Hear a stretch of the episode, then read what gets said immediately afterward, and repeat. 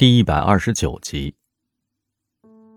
莫畏心烦意乱的走出格子间，直奔总经理办公室。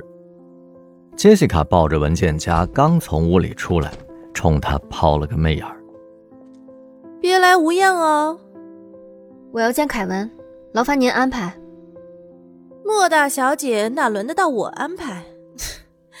进这扇门跟串亲戚似的。”明白就好，以后眼睛放亮点别拿荤的当素吃。杰西卡大概听出，他指的是庄先生的饮食禁忌，脸上不禁是红一阵白一阵莫卫走进了办公室，凯文正在低头沉思，一副心事重重的样子。看见了莫卫，他苦笑着说：“你在财务部工作了七年。”竟然没养成给电脑设登录密码的习惯，文档也不分类加密。能活到今天，我真服了你。是的，因为它是冒牌的末尾。猫是非常有安全感的动物，睡觉比别的动物都香。山猫就是一只没心没肺、不设防线的猫。莫伟低声问。那天马修在现场怎么样？当时他面无表情，产品演示还没做完，他就悄悄的离开会议室了。之后没人再看到他。马修的入职履历表里填有住址，人力部找过去，可他两年前就搬离了那家公寓。老天，他会不会做傻事？别担心，从他的设计作品来看，我感觉他是内心强大的人，跟你一样。我强大到去投海了。我说的是重生之后的你，身上有股天不怕地不怕的劲儿。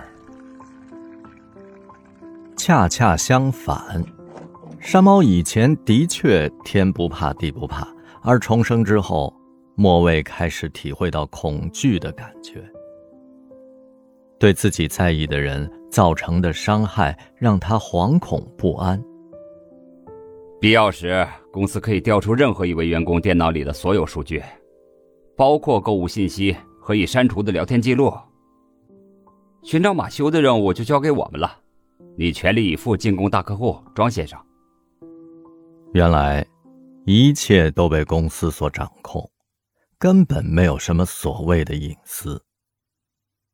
莫伟感到一种无形的压迫，突然无比怀念。从前，山猫自由策展的快乐。